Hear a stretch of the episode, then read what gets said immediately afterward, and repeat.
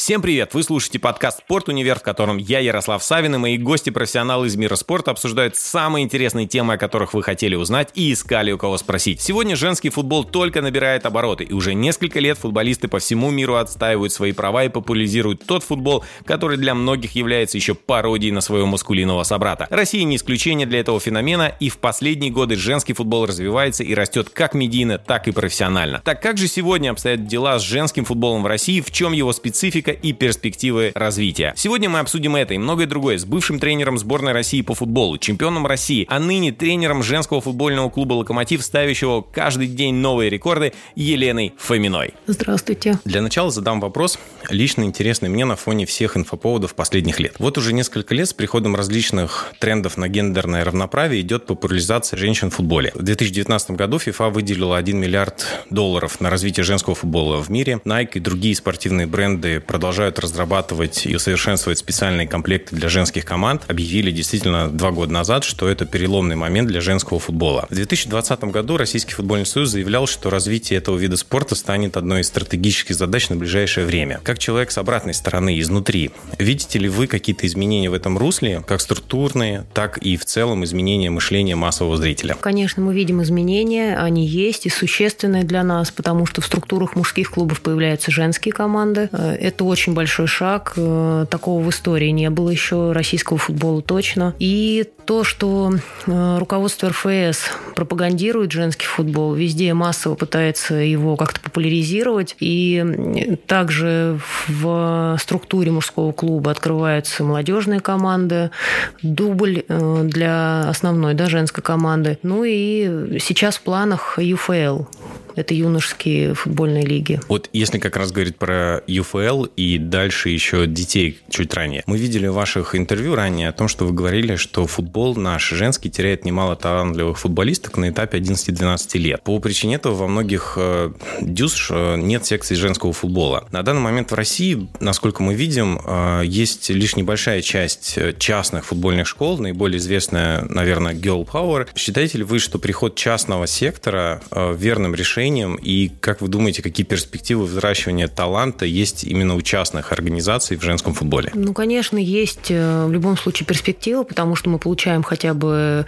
каких-то девочек-футболистов. Но сейчас идет речь о том, что открывая ЮФЛ, это подталкивает за собой открыть академию, либо дюш, где там совмещенные есть группы девочки с мальчиками. И вот эти шаги молодежная команда, ЮФЛ, они само собой нас начинают подталкивать к тому, чтобы открывались э, академии, открывались и школы для девочек. И частными, на мой взгляд, да, тоже, конечно, принесут свои плоды, потому что это действительно огромное желание играть, э, любят футбол девчонки, что родители готовы вкладываться, готовы поддерживать своего, своего ребенка, и поэтому все равно мы получим, конечно, в результате хороших футболистов и из частных школ тоже. Мы за рубежом видели достаточно часто о том, что до определенного возраста, я могу ошибаться, но где-то до 10-12 лет очень часто бывают смешанные как раз группы, мальчики занимаются с девочками. Как у нас в России сейчас с этим обстоит дела? Есть ли какая-то особенность именно в подготовке девочек в раннем возрасте? На самом деле пример огромный нам подала, наверное, Голландия, потому что до 16 лет сейчас разрешают девочкам играть э, с ребятами, то есть они это полноценная команда, и неважно, сколько в составе выйдет девушек, то есть они позволяют своим футболистам играть до 16 лет. Это большой шаг. Естественно, они будут впереди, и не просто так они чемпионы Европы. А на сегодняшний момент момент, то, что э, в наших школах, ну, это, конечно, не академии, где разрешают, ну, разрешают вот эти, да, э, смешанные группы, а все-таки это дюш, это центр образования. В любом случае, это не э, академии наши, Локомотив, Спартак, Динамо, то есть такой пока практики и опыта такого нет. Но то, что сейчас разрешают там до 11-12 лет девочкам заниматься с ребятами, это уже хорошо. И, у нас здесь, да, в России. у нас в России, да, у нас в России, ну и, конечно, простые частные секции секции то же самое. И что касается школьных каких-то секций, вот группы там дополнительного образования, тоже сейчас девочки вместе с мальчиками занимаются. Как вы думаете, что надо было бы поменять, как нам поменять подход для того, чтобы больше еще количество девочек приходило в футбол, им бы хотелось э, в нем развиваться? Необходима массовость, конечно, фестивали проводить, турниры какие-то для девочек больше, потому что нет соревнований. И даже занимаясь с мальчиками, на соревнованиях выставляются мальчики. Если девочка попадает в эту группу, группу, то там очень тяжело утвердить ее положение, скажем так. Поэтому, ну, в первую очередь, массовость. И, на мой взгляд, любые, любые вот смешанные группы, они дадут нам все равно свои плоды. И я могу так сказать, что сейчас, находясь в структуре локомотива, являясь главным тренером локомотива, я вижу, что родители, приводя сына в академию на отбор. Очень многие спрашивают, есть женская команда, почему нет академии? Я привел дочку. То есть дочка хочет заниматься. Очень много запросов, очень много, наверное, от родителей в большей степени просьб, чтобы открыли академию, и э, девочек тоже готовы приводить. Поэтому сейчас футбол все равно какой-то шаг, такой прорыв большой женский сделал. Получается, что внимание к нему есть со стороны достаточно, со стороны родителей, в первую очередь, со стороны самих детей. Они хотят, они видят по телевизору достаточно много футбола, и задача, по сути, тех, кто отвечает за инфраструктуру, дать, собственно говоря, эту инфраструктуру, дать возможность э, ребятишкам и их родителям возможность, чтобы дети начинали заниматься футболом с раннего возраста. Если говорить с профессиональной точки зрения про э, футболисток, вообще можно говорить футболистки? Нормально? Или как, ну, как вы ну, предпочитаете? Конечно, споры большие идут. Футболистка, футболист, мы занимаемся одним делом. Да. Не принципиально для меня, то есть какая будет формулировка. Абсолютно. Девушек не обижает? Нет, нет. Ну, конечно, наверное, лучше, когда футболист, профессиональный футболист. спортсмен, да. А также, ну, все равно все услышания постоянно говорится о том, что футболистка. Ну, в принципе, да, то же самое, как любая профессия, учитель, учитель, ну, в принципе, учитель, учительница, да, но здесь, наверное, футболист э, сложно. Тогда мы будем тоже говорить футболист, так как э, это приятнее э, и вам, и, собственно говоря, девушкам. И если говорить про э, развитие, э, про становление внутри, э, переход из детско-юношеского во взрослый, он э, случается в те же самые временные рамки, э, что и у мужчин, или есть какие-то отличия? Нет, происходит все то же самое, просто за неимением, наверное, молодежных команд дубля у нас ситуация была немножко другая. 16 лет могут девушки выступать за профессиональную команду, и никаких ограничений нет. Сейчас, скорее всего, да, будут эти ограничения, потому что появляется молодежь, появляется ЮФЛ, там и дубль, и ЮФЛ. Это, конечно, уже другой совсем поток игроков игроков, и уровень должен меняться при этом.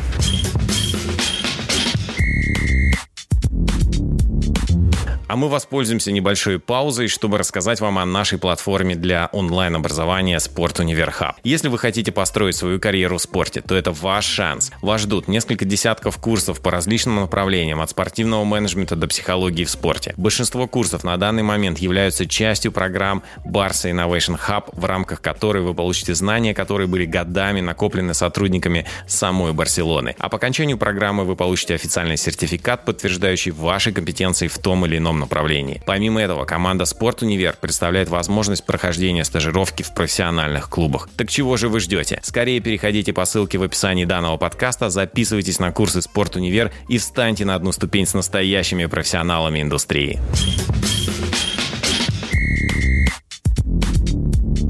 Если продолжить дальше говорить про профессиональное развитие, а, есть возможность развиваться карьеры в России, э, есть за рубежом. В мужском футболе мы видим, единицы только уезжают за границу. А, что происходит с женским футболом? На сегодняшний день у нас не так много профессиональных спортсменов, которые проявили себя ярко за рубежом, которые действительно уехали покорять Европу.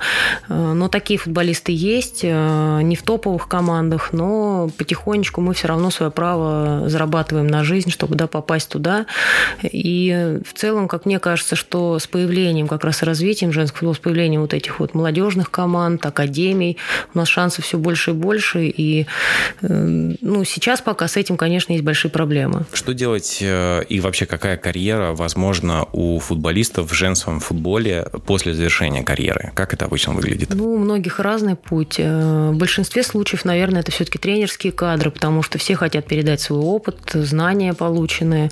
И так как все-таки считается, что это ну, такой узкоспециализированная да, направленность изначально, когда говорят о том, что необходимо набрать там, не знаю, группу девочек, сразу мужские тренеры, тренеры-мужчины начинают говорить о том, что специфика другая, все выглядит по-другому, надо, чтобы их тренировала женщина. Ну, на самом деле это миф, потому что девочки там до 12-13 лет, до пубертатного своего периода, они не отличаются от ребят, может быть, даже где-то их опережают. И поэтому ничем не отличается ни нагрузка, ни подготовка. Но у нас есть с этим проблемы. В большинстве случаев э, девушки, которые заканчивают, они идут, ну, наверное, по стопам там, тренера, карьеры так выстраивается. Хотя я не могу сказать, то есть футбол все равно массовый, да, он большой, и единицы, кто пробивается, у кого это получается. Поэтому сказать, что вот эта направленность именно такая, нет. У нас есть игроки, которые медицинские университеты заканчивали и перенаправляются там, да, по медицине. Есть э, игроки, которые абсолютно после завершения карьеры меняют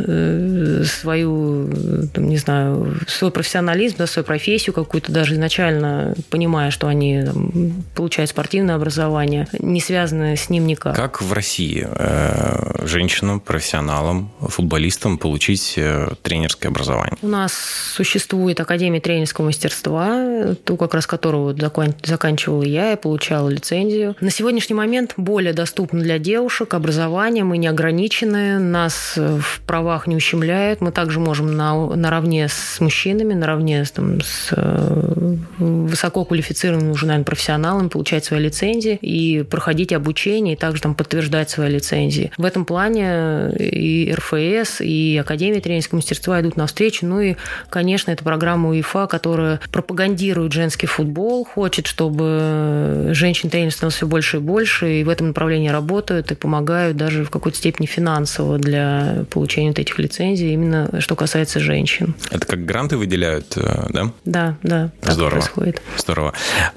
Если говорить о вашей тренерской карьере, то вы тренировали и сборную, и футбольные клубы. А в чем для вас разница в подходах между руководством сборной и клубом? Ну, это разные совсем вещи. Тренировать клуб – это одно. Ты постоянно находишься в этом процессе. Ты видишь игроков, ты можешь что-то поменять быстро. Ты можешь исправить свои, э, скажем, там, э, как бы, наверное, ошибки, да, у любого тренера они есть, они каждый день, они каждый час, и тема интересная, эта профессия, быстро исправить что-то, поменять, поменять ход э, там, тренировки и также да, изменить какой-то стиль игры впоследствии со следующим соперником. Команда – это такой единый механизм, и ты живешь, им, э, у тебя 24 часа в сутки, это команда, и не меняется, как бы, да, ну, скажем, у тебя не меняется сам процесс, тебе кажется, что каждый день одно и то же, у тебя рутинное, но на самом деле это очень и эмоционально, и много много всего, что можно успеть воплотить в команде, скажем так. То есть э, здесь больше времени на реализацию своих идей, творческих мыслей и всего, что связано с футболом. Что касается сборной, это 3-4 дня сбора, официальный матч. И, конечно, это вгоняет, вгоняет и спортсменов в какой-то определенный стресс. Да? Тебе необходимо выбрать лучших игроков на сегодняшний день, которые тебе готовы решить задачу. Необходимо понимать, соперник у тебя через три дня, у тебя нет времени готовиться к нему, и ты не знаешь его по ходу как своего чемпионата в клубе, когда ты работаешь. То есть это изучение и быстрое ну, такое реагирование наверное, да, на ситуацию. И больше психологии, на мой взгляд, что все-таки мы не убираем ее и в клубе тоже. Но что касается сборной, мотивировать игроков, плюс э, такую психологическую, да, найти, ну, как бы такой баланс, наверное, чтобы э, игроков, э, они же сильные собираются, да, все лучшие, и каждый считает, что должна играть. Здесь тоже есть определенного рода сложности, что ты выбираешь именно этого футболиста. То есть вот этот вот психологический баланс в климате, он тоже важен. Ну и, естественно, мало времени на подготовку команды к матчу. Это совсем 3-4 дня, это совсем не то, что можно позволить позволить себе в клубе. Вы упомянули про психологическую подготовку и психологическое как раз ну, некое воздействие, взаимодействие с футболистами. А где вы этому учились? Э, у кого вы брали пример? Кто для вас был э, действительно эталоном? Как нужно взаимодействовать с профессиональными футболистами с точки зрения психологии? Ну, конечно, это опыт, в первую очередь, мой сам как футболист. Я прошла также и в клубе, и за сборную выступала, и мы были на чемпионатах мира, Европы. И все эти моменты я переживала, и мне тем проще, я понимаю, что в голове у девчонок на сегодняшний момент, потому что я все это прожила, я все это прошла, и ничего не меняется, поверьте мне. Э, может быть, по-другому они мыслят сейчас еще более проще, наверное, да, то есть не ищут каких-то путей. Э, говорят, что вот это сложилось так, потому что, то есть, ну, нет э, скажем, ну, какой-то более, может быть, запутанности всей ситуации. У них все просто, все проще. И в большинстве, наверное, это мой опыт сам. То есть вот то, что получила я, то, что я видела и получила опыт как тренера на протяжении этих же там 6 лет, 5 лет, только опыт. Э, у кого-то подсмотреть что-то невозможно, и мало очень, наверное, женских команд, которые вот так по полкам раскладываются. То есть если сейчас даже э, попросить Леонида Викторовича Слуцкого, э, как вести себя в этой ситуации, для мужчин это будет одно, а у девчонок это совсем будет восприниматься по-другому. И мысли у нее совсем другие. Конечно, это опыт и то, что я девушка, мне проще с ними. Вот как раз имея такой такой колоссальный опыт работы э, тренером э, в разных форматах, на разных уровнях. А можете ли вы рассказать, какие ключевые аспекты успешной тренерской работы именно в женском коллективе?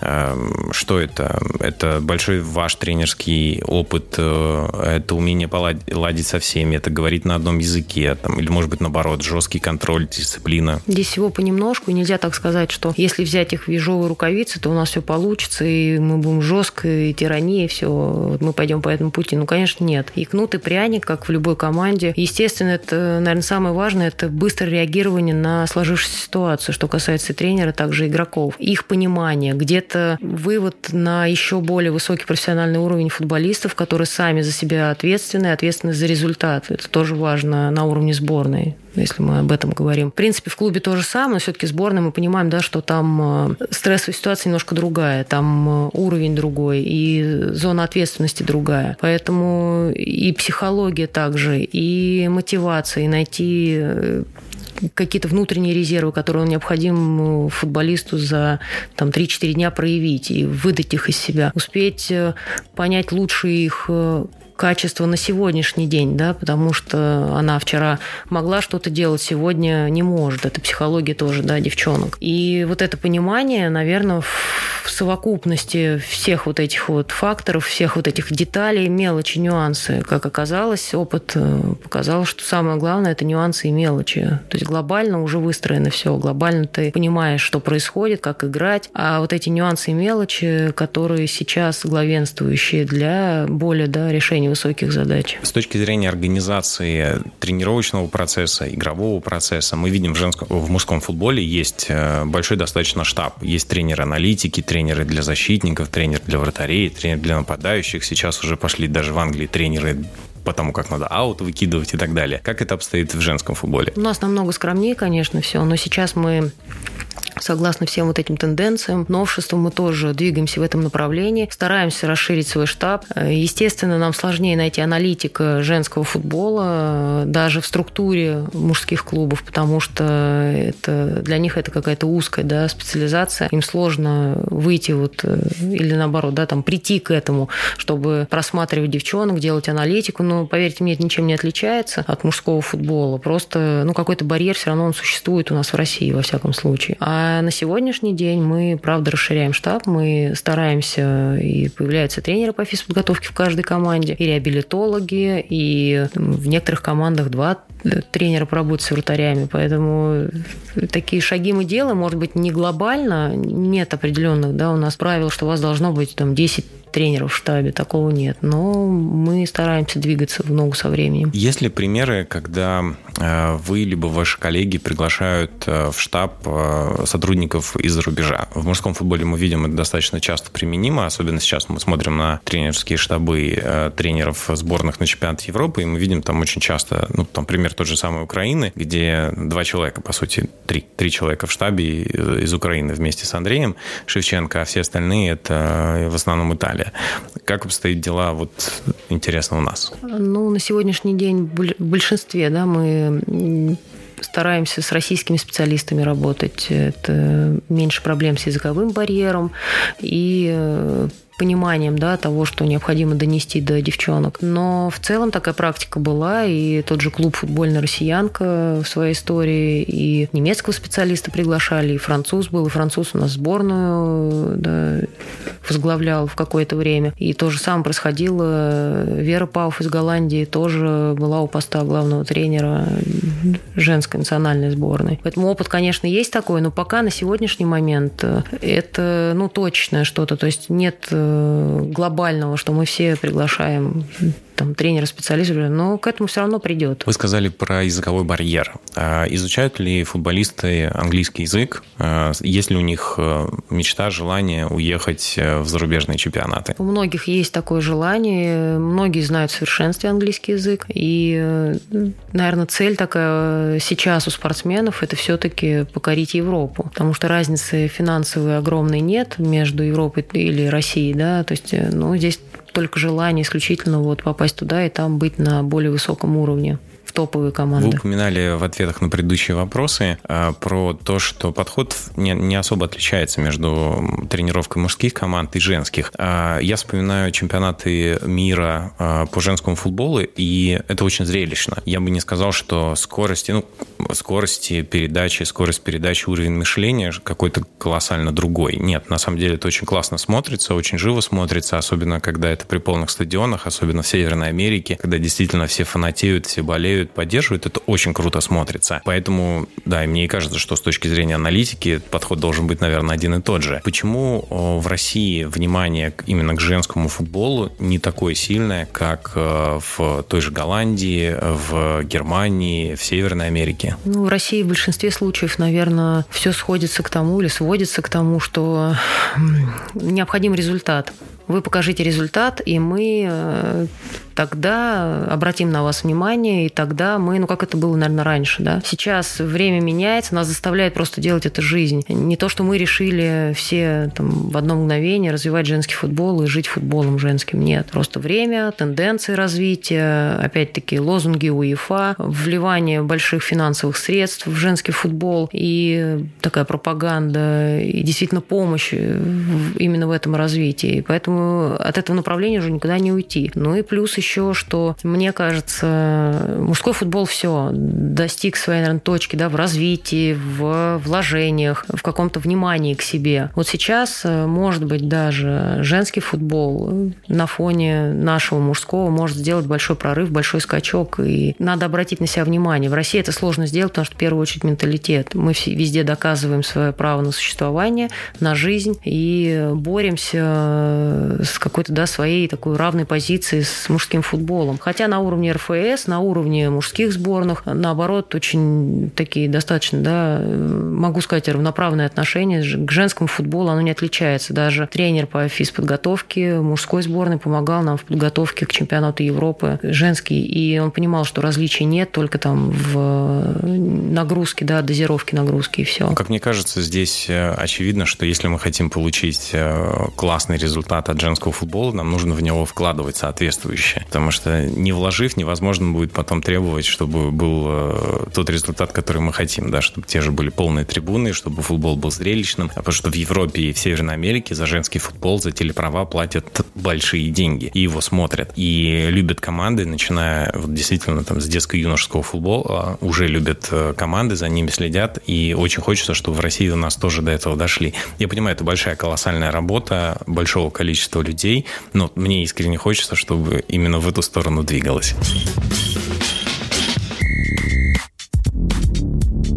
Вы одновременно были тренером и сборной клуба был такой этап. А как так получилось и как вы справлялись? Справлялась, на мой взгляд, э, вполне успешно. И ну, получилось так, что я возглавляла женскую сборную, и поступило предложение от «Локомотива». Тогда Илья Леонидович Геркус э, был президентом, и они создавали женскую команду футбольную «Локомотив». И пригласили меня, получили возможность и право мое на совмещение, согласовав с РФС, и вот на протяжении трех лет почти я тренировала и сборную, и клуб. Мне это в какой-то степени помогало, потому что я не оставалась на уровне нашего чемпионата, а все равно да, делала вот эти шаги в более такой мощный, наверное, футбол. Да, сборная другой немножко уровень, чем наш чемпионат, это понятно. Мы сейчас видим даже на примере мужского это все, что нам кажется, наш чемпионат очень сильный, достаточно сильный для того, чтобы решать э, задачи на уровне сборной. А получается, что все-таки, да, есть прям то же самое, с тем же мы столкнулись и э, в нашей да, сборной. И мне помогало помогало это тем, что я понимала,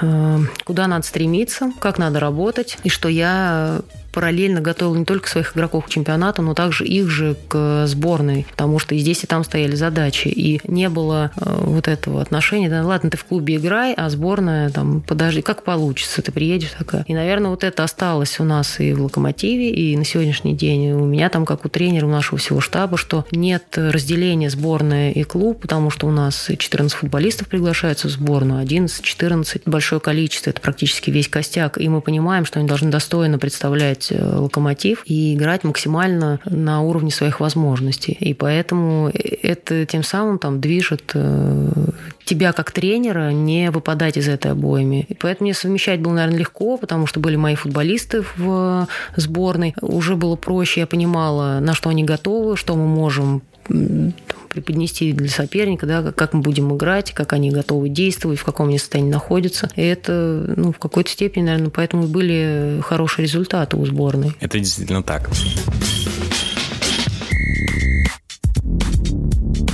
Елена, я не могу не отметить тот факт, что вы стали первой женщиной в России, которая получила лицензию ПРО. Да, для тех слушателей, кто вдруг не знает, что такое лицензия ПРО, лицензия ПРО дает право тренировать клубы РПЛ и в целом работать на самом высоком международном уровне. Как э, вы смотрите дальше на свою карьеру? Я понимаю, что у вас сейчас есть работа, безусловно, и все внимание именно своему клубу, но есть ли в будущем мысли э, использовать э, свою существующую лицензию, чтобы в том числе, например, например, перейти в мужской футбол. Реально ли это? Мне кажется, в ближайшие 7-10, наверное, лет это будет действительно реальностью, потому что теми темпами, которыми развивается футбол женский, и какой футбол показывает Европа сейчас, э, я имею в виду, да, среди женщин, и что это спорт номер один среди женщин, и свои права все равно э, там девушки, да, отстаивают и доказывают своей игрой работоспособность. То же самое придет в ближайшем будущем и сюда. Конечно, мне сложно представить представить э, сегодня, что меня примет мужской э,